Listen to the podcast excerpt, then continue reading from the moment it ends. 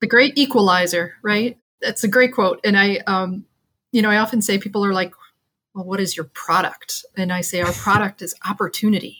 I mean, people mostly would say, well, it's books, right? And I say, no, I mean, sure, it's books, but it's more than that. It's opportunity. That's what I wouldn't even say selling, because we're giving it away. Let's discover what people are building in the greater Cleveland community. We are telling the stories of Northeast Ohio's entrepreneurs, builders, and those supporting them.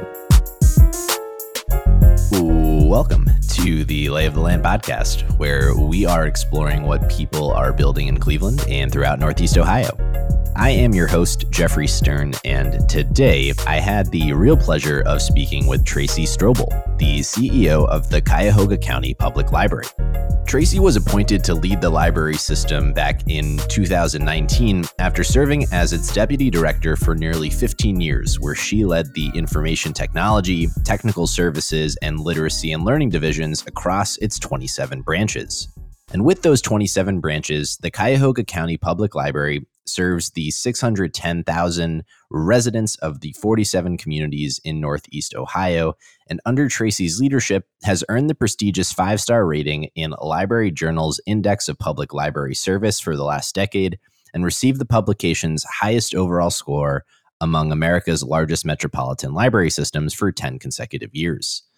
This was really an amazing conversation. We cover Tracy's childhood dream of being a librarian, the history of the Cuyahoga County Public Library, the business and operations of libraries and how they actually work, their responsibility and role as a civic institution and bastion for education and the robust exchange of ideas, their evolution and relevance in an ever-dynamic and technologically enabled world, offering opportunity as a product, lesser-known and unexpected services that libraries offer, and ultimately Tracy's vision for the future of the Cuyahoga County Public Library.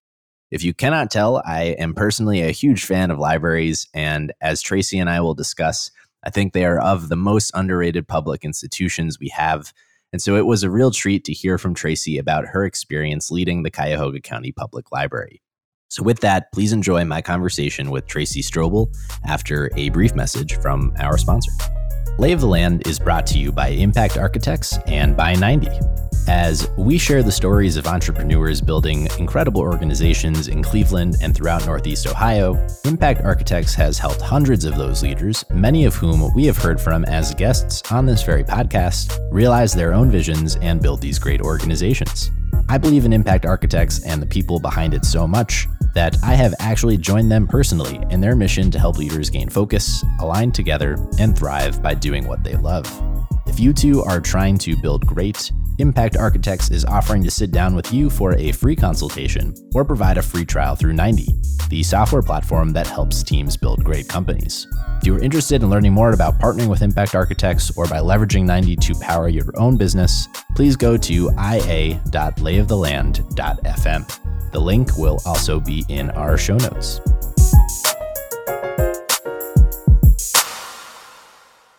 So I've been really looking forward to our conversation. I've been of this belief that libraries may be one of the most underrated public institutions that we have in our society today. And recently, actually, not intentionally in preparation for this, but I was reading Ben Franklin's autobiography, and I wrote down this passage on libraries that to me captured this power. And I would love to just read it to just put it out there as a preface to our conversation.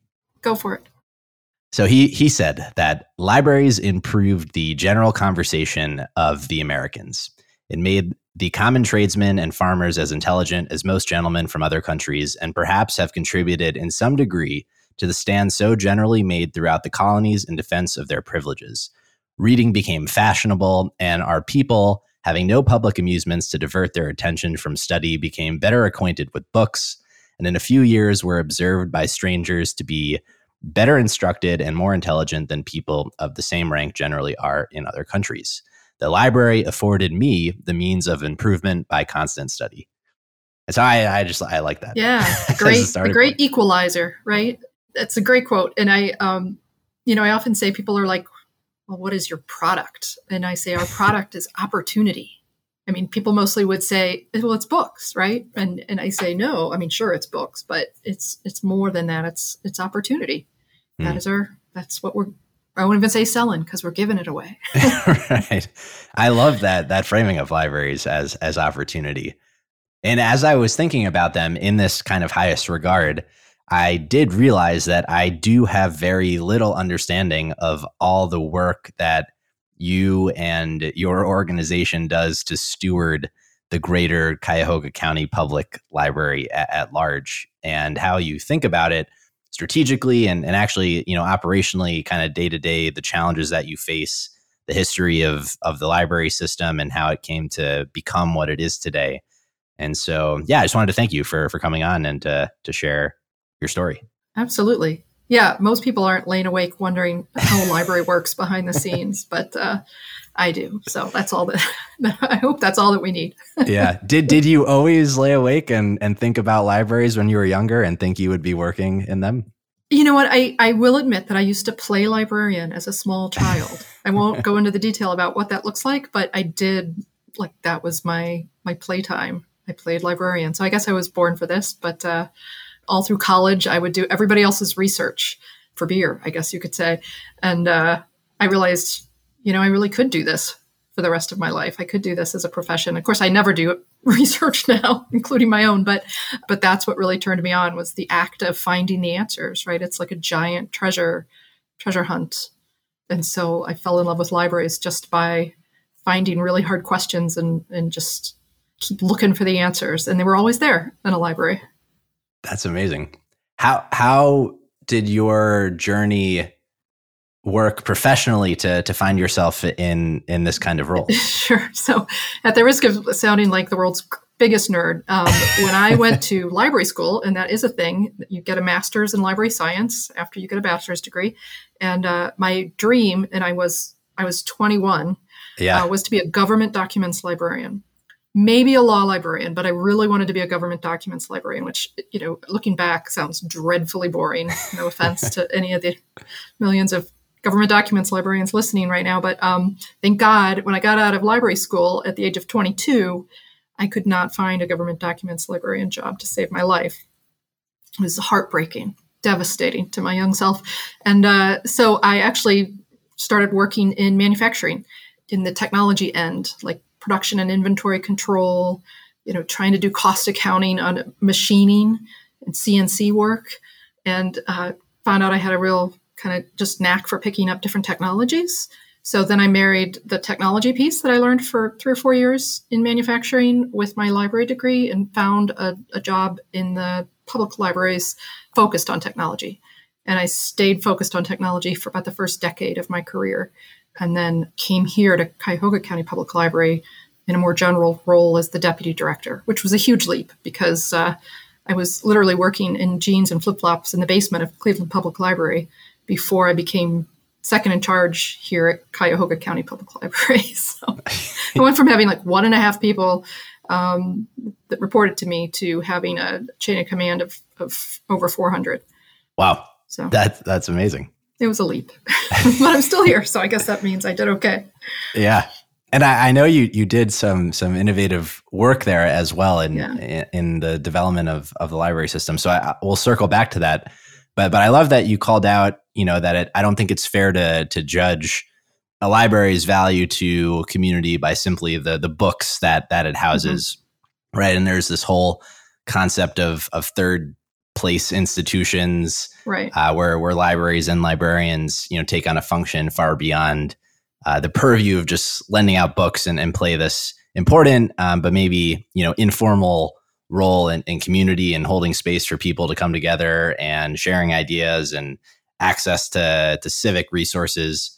So if you were to just provide an overview of, you know, what it is the Cuyahoga County Public Library is in our community, how would you describe it?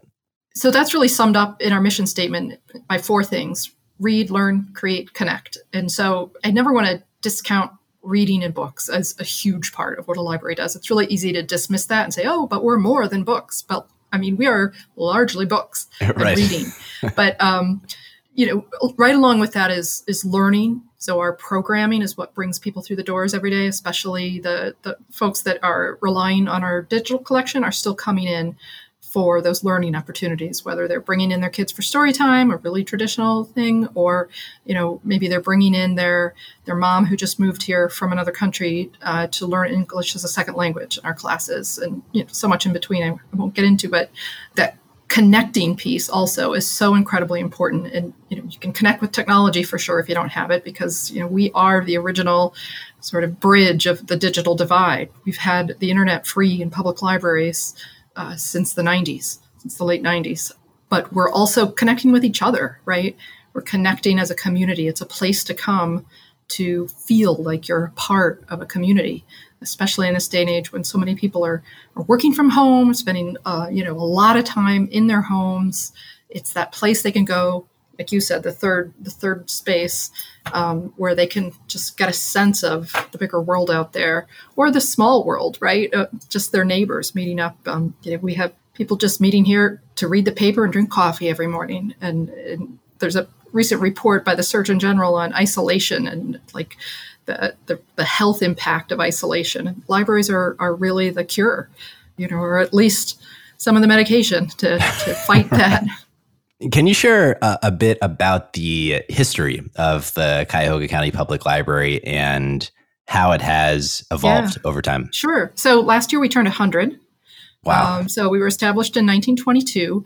In Cuyahoga County, there were already 8 library systems in existence in 1922. So the state changed some laws and said, we're only going to recognize and fund public libraries established.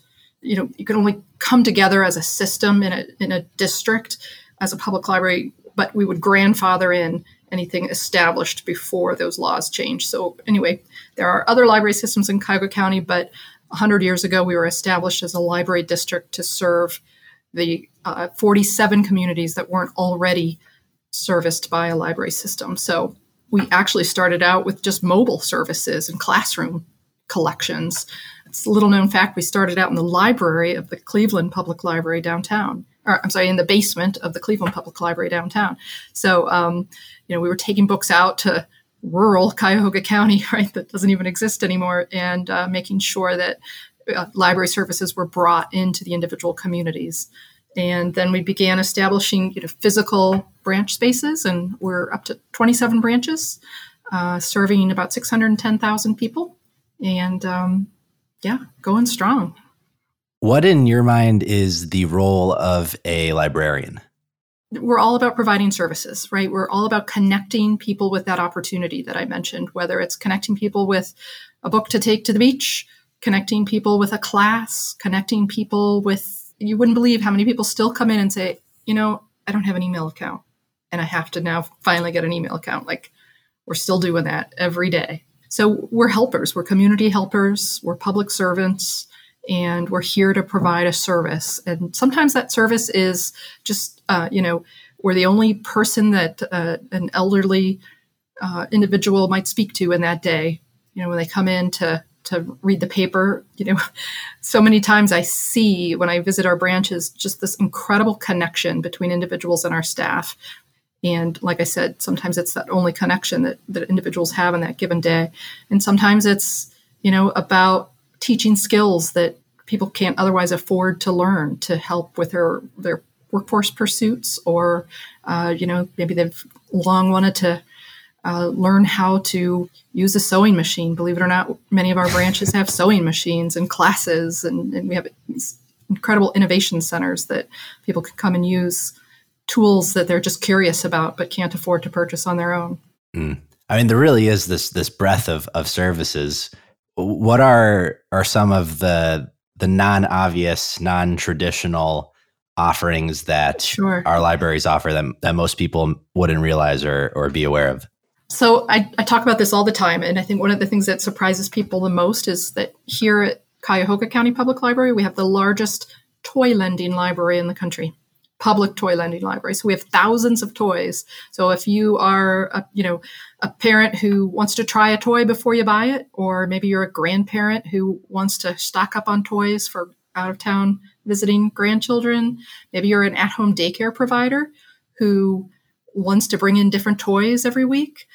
So they're all developmentally appropriate. We actually offer toys for kids with disabilities. So that's a cool thing that we do. It's very unique, especially in such a large system. But you can get online, search the catalog, look at pictures, pick your toys, have them delivered to your local branch. We do passport applications. We've been doing this for over a decade, and that's a revenue stream for us because the State Department dictates a fee that we charge people to accept the passport applications. And we're so much nicer, obviously, than the post office, right? Yeah. So a few years back, I think it's been, it might be about 10 years, we acquired two nonprofits and merged them together to provide a service called Aspire Greater Cleveland. And in this service, we offer basic literacy classes for adults. We offer GED prep and testing, so you can take your GED test after the months of preparation that it requires to be successful.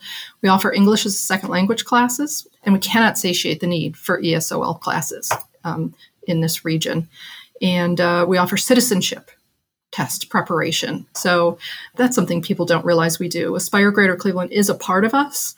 And it was, I always joke that it's the closest to mergers and acquisitions a librarian ever gets when we took on these two nonprofits that were kind of struggling. But it's all state funded. So there is a steady stream of state dollars that's distributed to entities around the state that offer these services. So we thought it made sense. It was on mission for us. So I mentioned those innovation centers. So embroidery machines, banner printers, 3D printers, laser cutters, all the things supporting small businesses or supporting entrepreneurs that maybe want to have an idea and want to test it out, or maybe they have a cleaning company and want to embroider shirts for their crew or hats or mugs or something. So it's not just about sort of curating a collection on our shelves, but it's also creating content, and that's sort of the create part of our mission. A lot of surprising things. Last year for our 100th anniversary, we did a 100 things you could do at the library thing. And trust me, it was not hard to come up with that list of 100 things. Yeah, I can only imagine. I think you've introduced this theme of technology a few times now. And I'm curious, in the face of rapid digitalization over time and kind of changing community needs, how the library system has attempted to, proactively remain relevant as the world around us is changing so rapidly. Yeah. I mean, can you imagine if we were still just lending books, right? If we didn't evolve with the times, if we didn't, have this incredible digital collection of ebooks and audio books that people could download. That's why I think if you could kind of change your frame of mind to think about us, in terms of having the product of opportunity as opposed to just a physical thing or place. But we're constantly looking for new formats to lend, both high tech and low tech. Last year, we started in one of our branches that is adjacent to one of the metro parks. We started lending bikes. So you come in, check out bikes, take them for a bike ride and bring them back, right? It's just constantly evolving, like looking at what do people need in the community? We're like the original recycler or reuser, where you don't have to have everybody owning their own thing, and we can pool resources together so that people can share, whether it's equipment in an innovation center or bikes, or we loan Wi-Fi hotspots now. We have hundreds of Wi-Fi hotspots that are constantly on loan for people who can't afford or have recently lost access to the internet, or in fact, people going on vacation or going camping and wanting a hotspot so they can continue to work and stay connected. Yeah. I mean, we can stay on this challenge of the digital divide and literacy. I mean, one of the realities of Cleveland that really has just been astonishing to me was the illiteracy rate and how functionally, I think it's almost 2/3 of the city's population are functionally illiterate. And while this includes more than, I think, literacy in the context of reading, like, numeracy and comprehension and analytical skills, it's just kind of an uncomfortable fact that so many face this challenge here locally. I'm curious how you think about, what the responsibility of the library is in, working for that kind of education. And I imagine the digital divide piece comes into play a lot here as well. Right. There's many forms of illiteracy, right? It's not just about reading, but it's largely about reading, unfortunately, in this region. And we do consider it our responsibility to improve those statistics. And we look at it kind of from two perspectives. It's super important is making sure that kids don't get too far in school before they are reading to learn instead of just learning to read. And we have a number of programs in place, starting with the very youngest, teaching parents how to be their kids' first and favorite teacher, whether that's teaching them that it's important to read to babies, right? Like a lot of parents don't, they feel silly reading to their baby. They don't realize how critical it is, forming that bond and forming that love of reading and that connection between parent, child, and book, and that being like the most safe and sacred combination. And then also making sure that as they start to approach preschool and kindergarten, that they have those skills. Our children's librarians are experts in making sure that the early literacy skills are being developed so that kids start preschool and kindergarten, ready to learn, ready to improve their reading skills and not starting from scratch. And then we have programs in place so that schools can identify kids who are at risk of, getting toward that third grade mark without having the necessary reading skills to transition. Once you start into fourth grade and beyond, you'll completely just lose track of the ability to learn and comprehend the material if you can't read proficiently. So we're very focused on early literacy skills and making sure that kids are successfully getting through the early grades.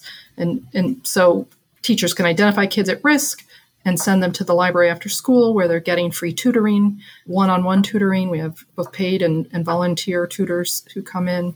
So that's one part of it, right? Making sure that kids don't grow up having low literacy rates. But then we know for sure there are a number of adults in our region that are not reading, enough to be successful in the workforce. Or, like you said, it's digital literacy, it's financial literacy, consumer literacy. So we have programs in place. I mentioned that Aspire Greater Cleveland, and that's at the very base of that is those adult basic literacy skills where we have classes, tutors, a whole program in place to make sure that we're improving those skills and getting folks ready for the workforce. And I imagine in addition to that, the, just access to technology right. is a big part of, helping people overcome and just alleviate the challenges to acquiring those skills in the first place. Exactly. So we do offer, free Microsoft Office classes, basic, intermediate, and even some advanced. We have computers in all of our branches that people can come in and use. Obviously, we have Wi-Fi access if they have their own device, but they don't have, an affordable connection to the internet. Sometimes that monthly fee is the first to go when you are struggling financially. So people can come in and use our gigabit of bandwidth here to stay ahead. But I think it's the classes and the help, really. Yeah. I mean, you can offer all the technology, but if you don't have a friendly face and a free class, people just aren't going to have the means to get ahead. So a while back, we had Steve Potash on the podcast, yeah. who founded and runs Overdrive, which, for those listening in, who don't remember, it's a local company here in the area that manages, I think, the largest global network of digital book lending. Yeah, by far. 40,000 libraries across the world. How has having such an innovative company locally in the space influenced your approach to, the whole digital transformation, and what does that partnership look like? Yeah. First, I want to say I'm a huge fan and friend of Steve's. I like to brag about this, so I'm going to do it. I was at the very first meeting. I was with Cleveland Public Library at the time, the very first meeting with Overdrive, where we talked about what would it look like, right, to lend ebooks to libraries. Oh, wow. And, very fond memories of being at the table in his little office in Valley View. And he is just took such a huge risk. It's just the very definition of an entrepreneur. And of course, now he's incredibly successful and giving back to our community and including giving back to libraries. and we're one of their biggest customers. So it's been a fantastic partnership over time. And like at any given moment, with any particular frustration over the years we may have had with his products, just pick up the phone and throw ideas at him. And he's like, he's such a great listener. So I am proud of the fact that I've helped, along with a couple of my colleagues here, have helped shape what that service is and what his product is. And like I said, he's incredibly generous, giving back to the local communities and libraries as a whole. He's a real champion for public libraries globally. In addition to Overdrive, I mean, you've had a front row seat to the evolution of library technology, from participating in it to, you know, services that you've adopted. What emerging technologies do you believe will shape the future of libraries, and how are you positioning the Cuyahoga County Public Library to capitalize on them? I think, honestly, the digital collection is, you know, and as it improves, gets easier to use. I certainly hope that the publishing side of this dynamic starts to get more with the times. But I do think that provides the greatest opportunity for libraries to remain relevant, but also just, you know, how as different technologies emerge and the average person wants exposure to those technologies, whether it's, you know, software or equipment, just innovative tools. I think the greatest opportunity exists for libraries to be sort of that first access point to that technology. With our innovation centers, for example, we have several of them around the county. You know, they have some core equipment that all of them have, and each of them sort of specializes in different areas. But it's sort of the starter version of going to a makerspace. You know, you might start there, learn a few things, and then be inspired to go on to like Case Western or bigger and greater things. But for the average person, it's not intimidating. There's help there all the time, and not just help from our staff, but help from the community of makers that it creates locally for people. So it's kind of that high tech, but high touch combination that I think really is where libraries can excel and find their place in sort of the ever changing landscape of technology. Yeah, it just makes sense, right? Because we have I don't know what we're up to now, 3 or 4 of these incredible $18,000 embroidery machines, right? That you could never, you could just never afford to get for yourself unless you're like already, you know, launching into that particular world. But, you know, we can pool everybody's resources together and offer access and help with that machine for anybody who walks in the door. When you think about the business of libraries, you know, you kind of mentioned the acquisitive, you know, mergers and acquisition activity you were doing. And I believe you've led some of the most extensive capital improvement programs in the library's history. Can you tell us a bit more about what strategically goes into planning for the library and how you know, in kind of that business aperture, how you evaluate things like return on investment in the library context? Yeah. So people people are always surprised. They think we're just very casual about this, but we're 27 buildings plus an administrative headquarters. We have about 750,000 square feet of facilities alone. So anybody who has that kind of footprint across an area knows what it takes to keep that running, whether it's, keeping the roof up to date, the parking lot in good shape, the snow plowing and the landscaping. And it's a whole business. We have a whole fleet of vehicles for delivering and maintaining our buildings, all the technology that goes behind it. We have a little over $90 million operating budget. So it is big business here, you know, maintaining that just infrastructure to make sure that our spaces are accessible and available. We're open 65 hours a week in 27 places. So, you know, if you compare it to a grouping of bank branches or, a fleet of Starbucks, it's a huge footprint across this county, and it's a lot to run. And there are a lot of behind the scenes operational things that, you know, nobody ever thinks about, and that's good. I don't want them thinking about it, because if they don't think about it, right, they must be working. But we do a lot of things centrally, sort of that, just for efficiency's sake. That's a real passion of mine. What can we do centrally so that we can maximize the amount of time our staff out in the branches can interface with the public? Because that's the one thing we can't do from a headquarters perspective. So whether it's purchasing and processing the materials, maintaining the technology centrally, you know, everything that we can do behind the scenes to make life easier for the staff and the public out in the branch is what we do in terms of kind of logistically running the place. We of course, have to market and promote ourselves, right? Because I think you mentioned when we opened up that it's kind of an underrated public asset.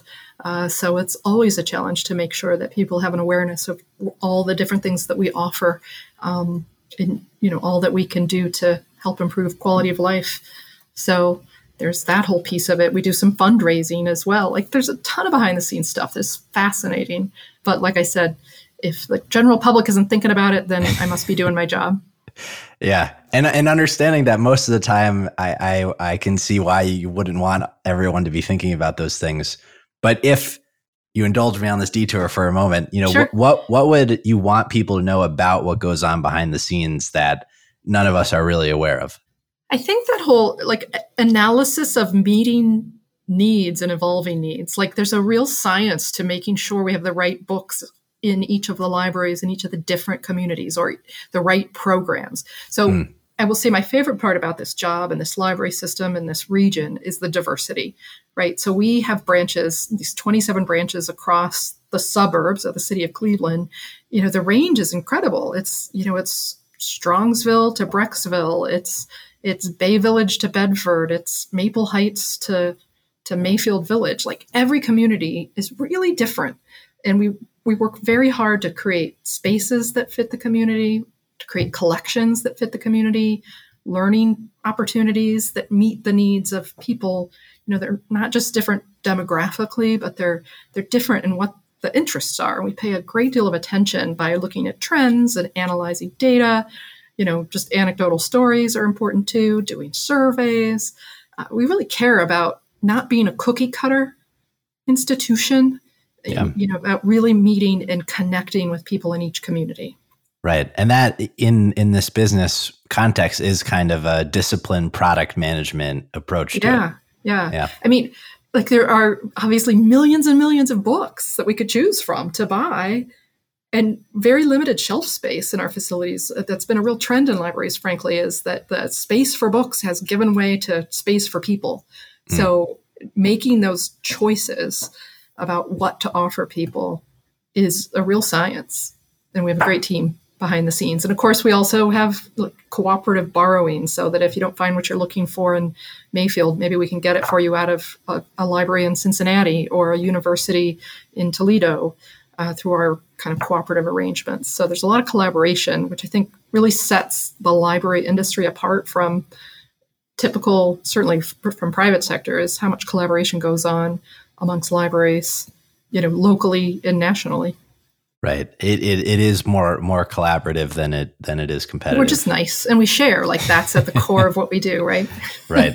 Well, I was going to ask if the product is opportunity, how do you think about competition, you know, in the context of libraries? Because sure. You know, I think we're just in that attention economy, right? So we're just constantly competing for people's attention. And we all have so many choices of what to do with our eyes and our ears these days. So reading in general is admittedly on the decline, again, because there are so many options out there. That quote you read in the beginning was talking about, like, there's nothing else to do but read, essentially, and reading has made us all smarter. Well, it's sort of the opposite now, I have to admit. So I'll give you an example. Sure. A decade, 12 years ago, circulating physical DVDs was like 40% of our circulation of physical materials. And now it's like 2%. Wow. Like nobody checks out DVDs anymore. When was the last time you watched a DVD, Jeffrey? I couldn't tell you. Do you know if your DVD player works or if you even have one? I mean, we still have them and there is still a market for them. You know, we do still circulate them, but like that shift in over a decade of our product, and, you know, we're competing with streaming, which we do have some streaming video resources, but we don't have the blockbuster stuff. We don't have the big streaming series that everybody's watching. So that's our competition. Our competition also is like that place thing, right? Every time I go into a Starbucks or a Panera and see people all set up doing their work, I just want to go shake them because they're like, they could have such a better climate and environment in their public library. You know, they're not going to be on a wobbly, tiny table having to buy $5 coffee at their public library, and they can bring their $5 coffee if they'd like to, for sure. But, you know, making sure that people are aware that we are a great space to work and to spend time. It's not just a place where you come in and pick something up and leave. Yeah. You're alluding to some of these, I think, already, but what are the biggest challenges that you think the system faces? And as the one leading the Cuyahoga County Public Library through them, how do you navigate those? Yeah, you know, certainly maintaining funding. We're publicly funded, obviously. We're very fortunate in 2020 to secure an additional $1 million operating levy that's continuing. So we don't have the intention of going back to the ballot for a number of years, but that is always a challenge. You know, at any given point, the state could change its funding model for public libraries. So we're about 75 to 78% funded by our local taxes, property taxes, and the balance of that is then state dollars. And so, you know, obviously losing 20 to 25% of our funding with the state would be devastating. And you never quite know from each biennium budget. We came out of this most recent one that passed at the end of June or early July very well, maintained our funding. But as the political winds change, that could be in jeopardy, and that would be devastating. So that, I think, is one of our greatest challenges. And the other is just, you know, keeping in the front of people's minds when they think about what to do with their spare time, where to spend their time, you know, again, what to do with their ears and their eyes, if it's going to be reading, if it's going to be listening to an audiobook. So we never want to take for granted that, you know, libraries have been around forever. We're always going to be around. I'm the last person to take that for granted. So I normally opt to avoid kind of political topics, but sure. I do want to ask how you're handling the reality of those today who are challenging books because they disagree with certain ideas or perspectives that are relayed through them. And it you know, it's kind of wild for me thinking back to books that helped shaped my childhood and experience, you know, writers like Twain and James Baldwin, and, you know, whose lives and observations and identities were obviously very different right. from my own, but in a way where the goal was to engage with difficult ideas and historical realities rather than censor and silence them. So as a library, as the institution that I think is most relevant for this kind of debate right now, how do you uphold that robust exchange of ideas, you know, principle?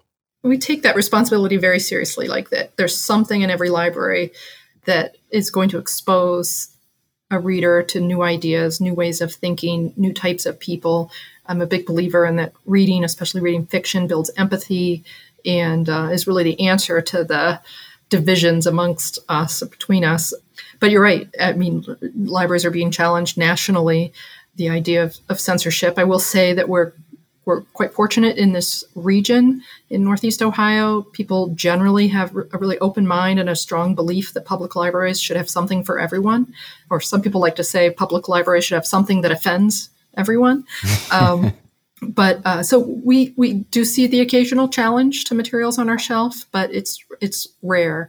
But my peers nationally, some of them spend all of their time fighting groups that would like to take materials out of libraries. And, you know, I'm certainly not going to state on one side or the other. It's just our responsibility to make sure all sides are represented, and that it's the most important thing is that, well, you're welcome to disagree with anything on our shelves in any of our branches. It might be something that really meets a need for somebody else, and you're welcome to not take it and not borrow it, but you can't make that decision for another person or another parent. And so we just really focus on representing all sides of all issues. What does success mean to you in this line of work? You know, success means that people are using what we're providing, that people are taking advantage and finding opportunities, whether that's, you know, within the walls of our buildings or within our digital services and collections, that people are finding what they're looking for.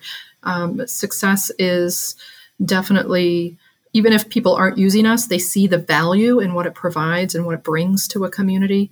You know, we talked about libraries being the great equalizer, as you quoted when we started. And, you know, you don't have to be in a place where you need to use a library to appreciate what what it can do for the culture, for the workforce, for creating communities that we all want to live in. That it's really an asset, and that's success to me. I mean, one of the biggest challenges since I became director, of course, we all went through the pandemic, and that was challenging in itself. But the bigger challenge is getting people back in our doors.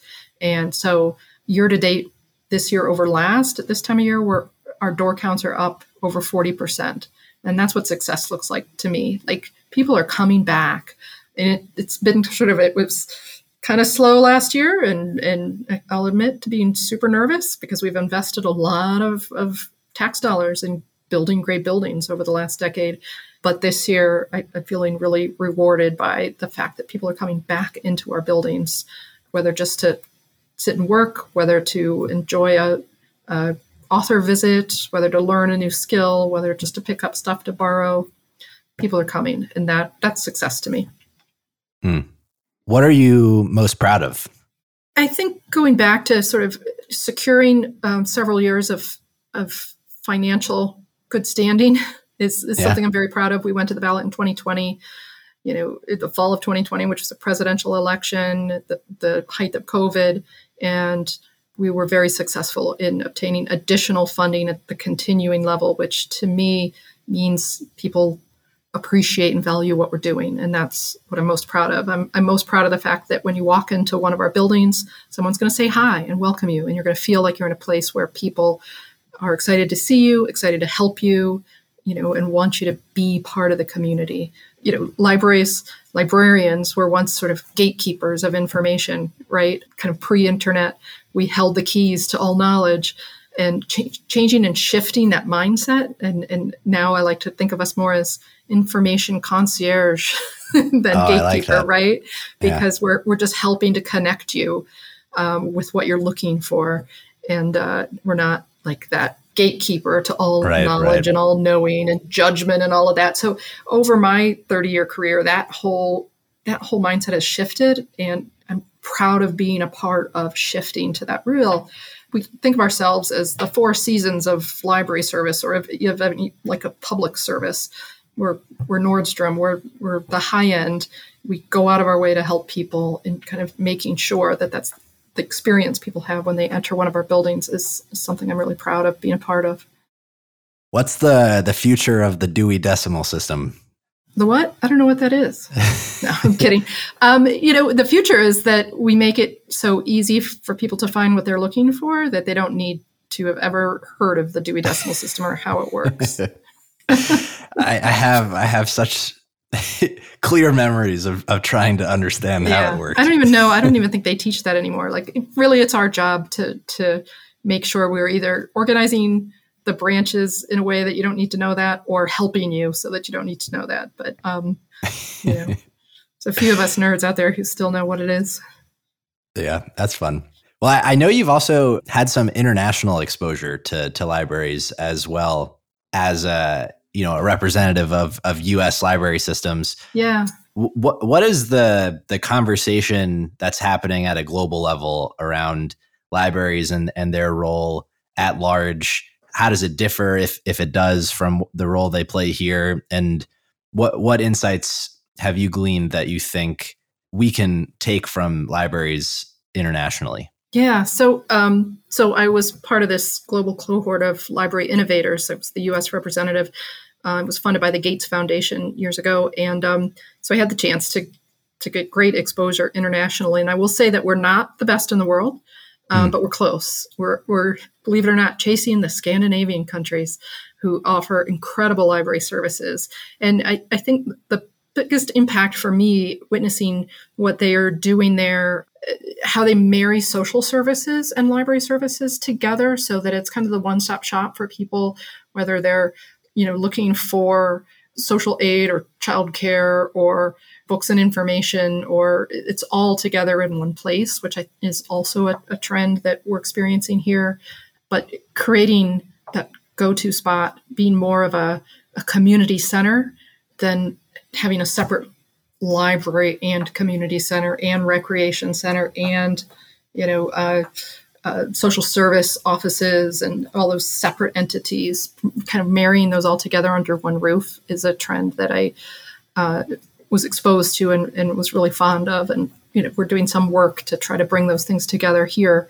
But, you know, largely I was just incredibly grateful for what we do have here and the support and the public support, the public dollars, whether that's local or state or in a few cases federal, because that by and large across the globe is not in existence. And libraries look nothing like in most countries, look nothing like they do here, and certainly nothing like they do in Denmark or Sweden, where it's just even beyond what we're doing here. When you think about the next 100 years, knowing that you do not take, you know, the institution's existence and presence for granted, what are you most excited about thinking about that future? And what are the investments that you're making today that you hope to see play out over the coming years? Yeah, I've loved watching the trend, you know, certainly accelerated by the pandemic, but existing beforehand, the trend of people working remotely. And I love the opportunity libraries have to sort of be a place to come together for those people who are leveraging technology to not be in an office space all day long. Yeah. So I see that certainly as a growth area for us. And let's see, what was the other part of your question? The investments that you're making today that you're most excited about. Okay. Well, these spaces that we're building, I mean, we're building places people want to spend time, and we're putting a lot of care and attention into the detail so that, you know, the last thing I want is when you walk into a public library, it looks like, you know, your high school from 20 years ago, or it looks like you're going in to apply for social services. Like, it cannot be sterile. It has to have comfort and personality and connection with your local, you know, I always say that, you know, your library needs to look a little better than your living room, or why would you come and spend any time there? So we made significant investments and continue to do so on space to be inviting, to attract people because they have choices, you know, and we want to be their top choice for spending some of their free time.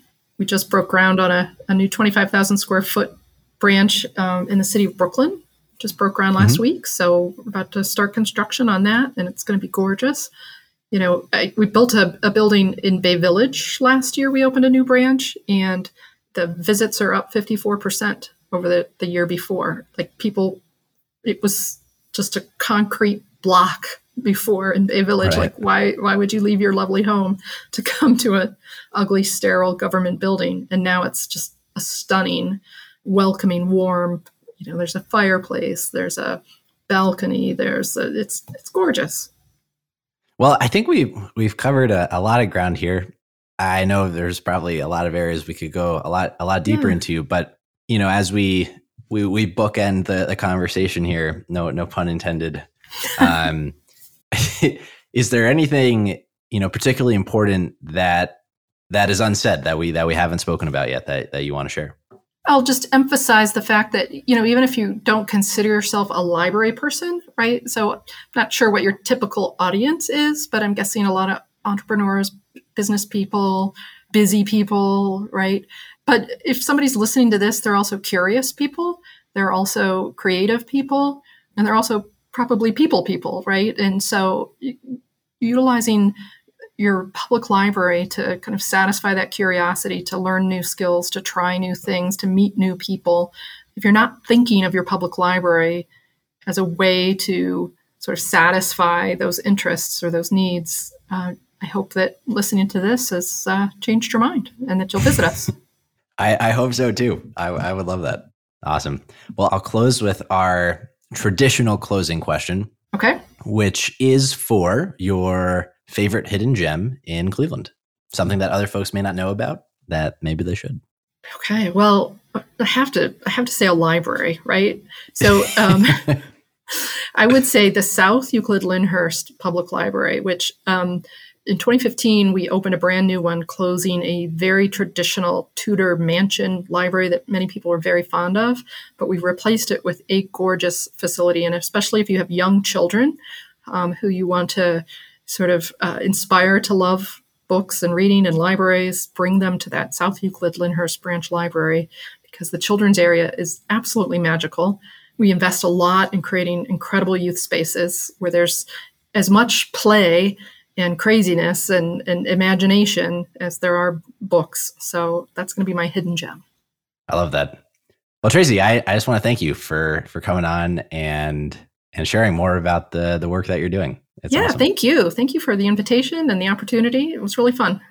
If people had anything they wanted to follow up with you about, where would be the best place for them to reach out, learn more? Yeah, for sure. Probably just via my work email, which is tstrobel@cuyahoga-library.org. Awesome. Well, thank you again. Thank you. That's all for this week. Thank you for listening. We'd love to hear your thoughts on today's show. So if you have any feedback, please send over an email to jeffrey@layoftheland.fm or find us on Twitter @podlayoftheland or @sternfe, J-E-F-E. If you or someone you know would make a good guest for our show, please reach out as well and let us know. And if you enjoy the podcast, please subscribe and leave a review on iTunes or on your preferred podcast player. Your support goes a long way to help us spread the word and continue to bring the Cleveland founders and builders we love having on the show. We'll be back here next week at the same time to map more of the land. The Lay of the Land podcast was developed in collaboration with The Up Company, LLC. At the time of this recording, unless otherwise indicated, we do not own equity or other financial interests in the company which appear on this show. All opinions expressed by podcast participants are solely their own and do not reflect the opinions of any entity which employs us. This podcast is for informational purposes only and should not be relied upon as a basis for investment decisions. Thank you for listening, and we'll talk to you next week.